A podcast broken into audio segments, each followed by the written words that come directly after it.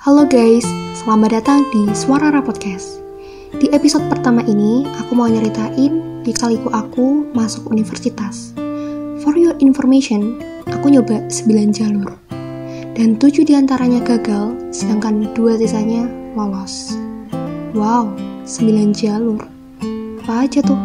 Kalian pasti pada kepo kan? Buat kalian yang kepo, kalian harus banget dengerin podcast aku sampai selesai karena bakal banyak banget hikmah dan juga adegan-adegan dramatis yang ada di kehidupan aku di akhir-akhir podcast nanti.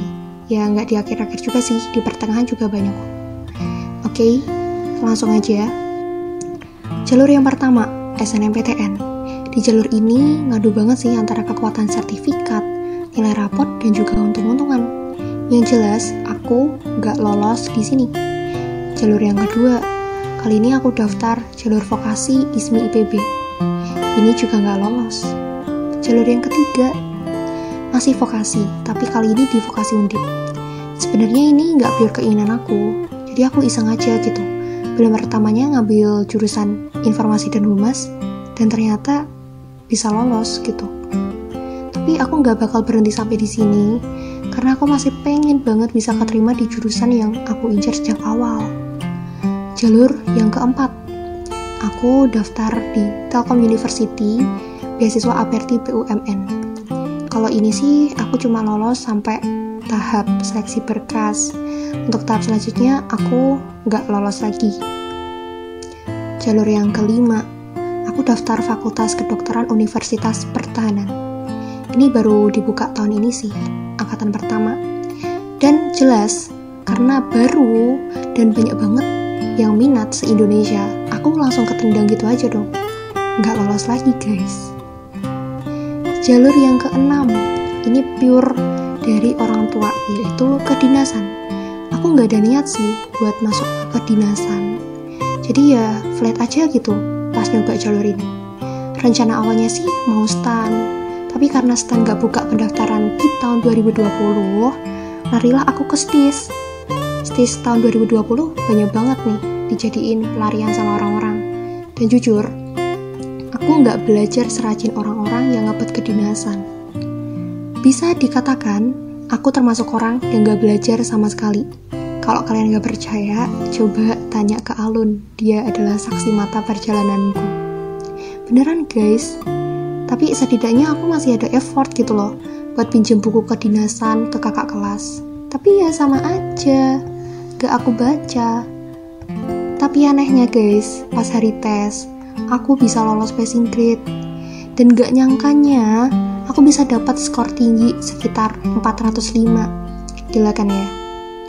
Baru kali ini aku ngerasa seneng gitu. Padahal ini bukan jalur yang aku pengen. Aku ngerasa seneng karena uh, ikut senang gitu ngelihat bapak sama ibu bisa sebahagia itu. Tapi singkat cerita, di hari pengumuman resmi ternyata aku tidak lolos. Yang paling nyeseknya tuh ya, yang lolos ada 900 anak, sedangkan aku ada di urutan 923 dengan skor yang sama dengan anak yang lolos di urutan terakhir. Coba deh bayangin gimana perasaannya jadi aku di hari itu jadi ya pas itu orang tua aku kelihatan kayak sedih banget gitu. Karena mereka ngiranya aku bakal lolos sedang kenyataannya justru sebaliknya. Jalur ketujuh yaitu jalur yang paling aku niat dan minati SBMPTN UTBK 2020 gila banget sih vibes di jalur ini. Aku bener-bener keluarin tenaga, pikiran, dan mental. Ya lumayan totalitas sih tapi masih ada mager-magernya aku linjur guys ngambil gaspol psikologi UGM dan psikologi UM emang sih dari awal aku udah pengen banget masuk ke psikologi apalagi psikologi UGM UTBK ini banyak banget dramanya guys. Mulai dari gonta-ganti prosedur terus TKA hilang diganti TPS jadwal diundur berkali-kali sampai bimbel online.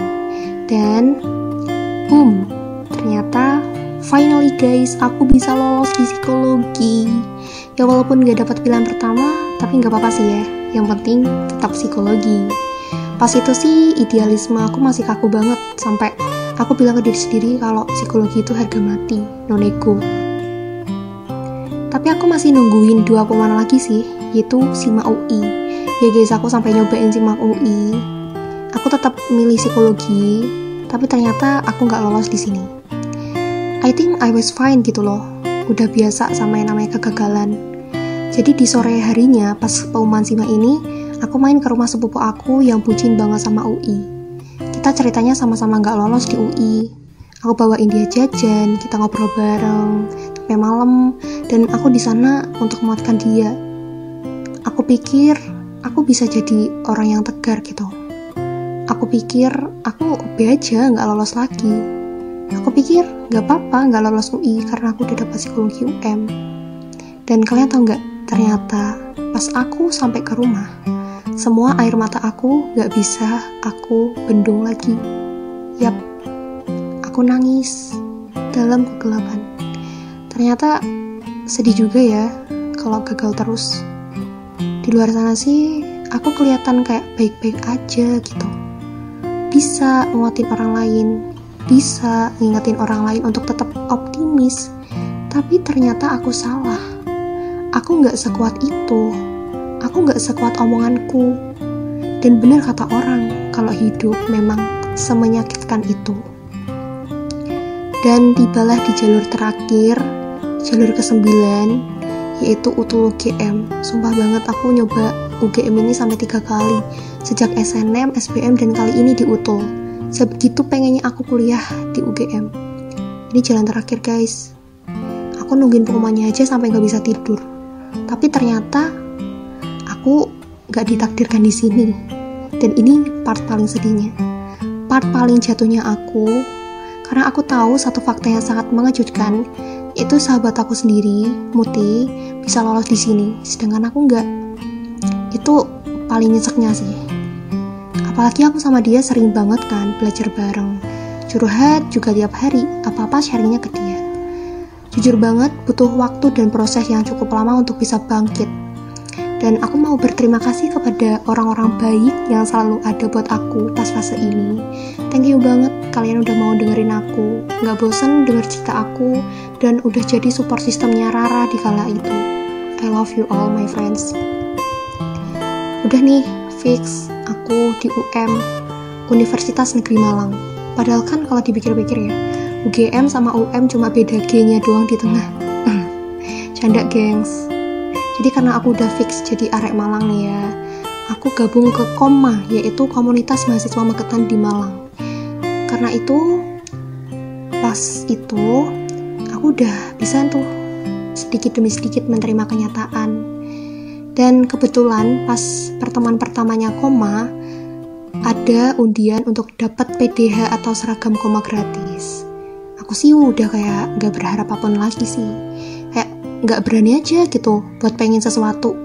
Kayak expect kalau bakal dapet yang aku pengen. Dan ya ternyata aku malah menjadi salah satu dari dua orang yang beruntung di hari itu untuk dapat PDH gratis.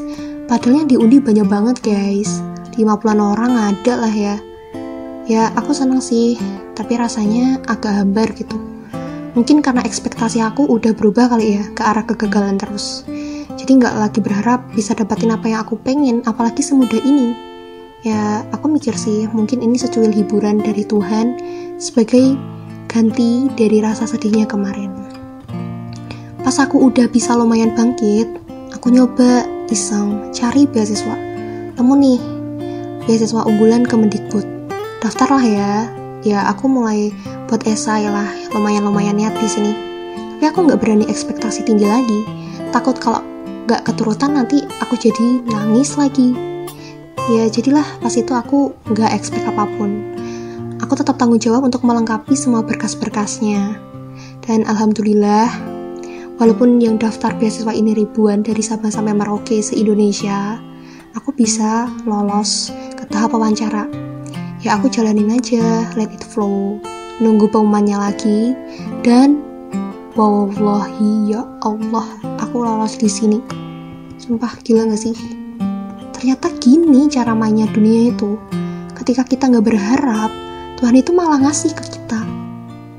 Mungkin ini bisa kita jadikan reminder. Jangan sampai mencintai dunia apalagi sampai melebihi rasa cinta kita kepada Yang Maha Kuasa. Sedetail ini gitu loh skenario dari Tuhan. Dari aku yang awalnya nyaris lolos tes, habis itu gagal tujuh kali, dan ditambah lagi nggak dapat pilihan pertama, tapi ternyata Allah pengennya aku emang kayak gini. Allah pengennya aku ngelewatin ini semua. Allah lebih pengen aku nggak jadi beban orang tua lagi. Apalagi aku anak tunggal kan ya. Jadi mungkin emang ini yang aku butuhkan. Allah ngasih aku beasiswa full sampai aku lulus S1 plus biaya hidup plus biaya buku. Ya inilah yang terbaik untuk hidup aku gitu.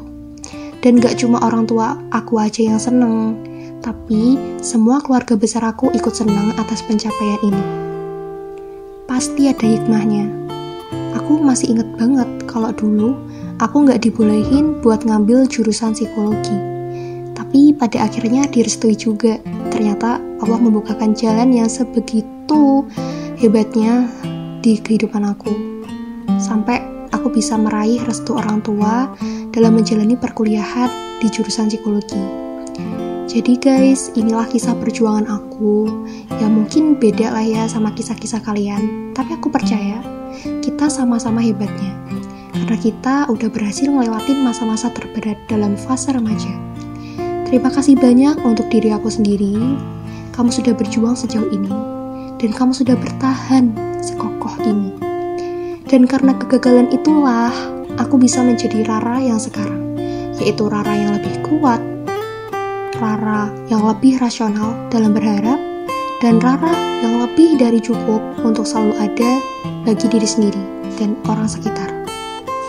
Jangan lupa ceritain kisah kalian di kolom komentar ya, aku tunggu. Terima kasih sudah mendengarkan, semoga menginspirasi. Pesan aku, be the best version of you. Goodbye teman-teman, terima kasih.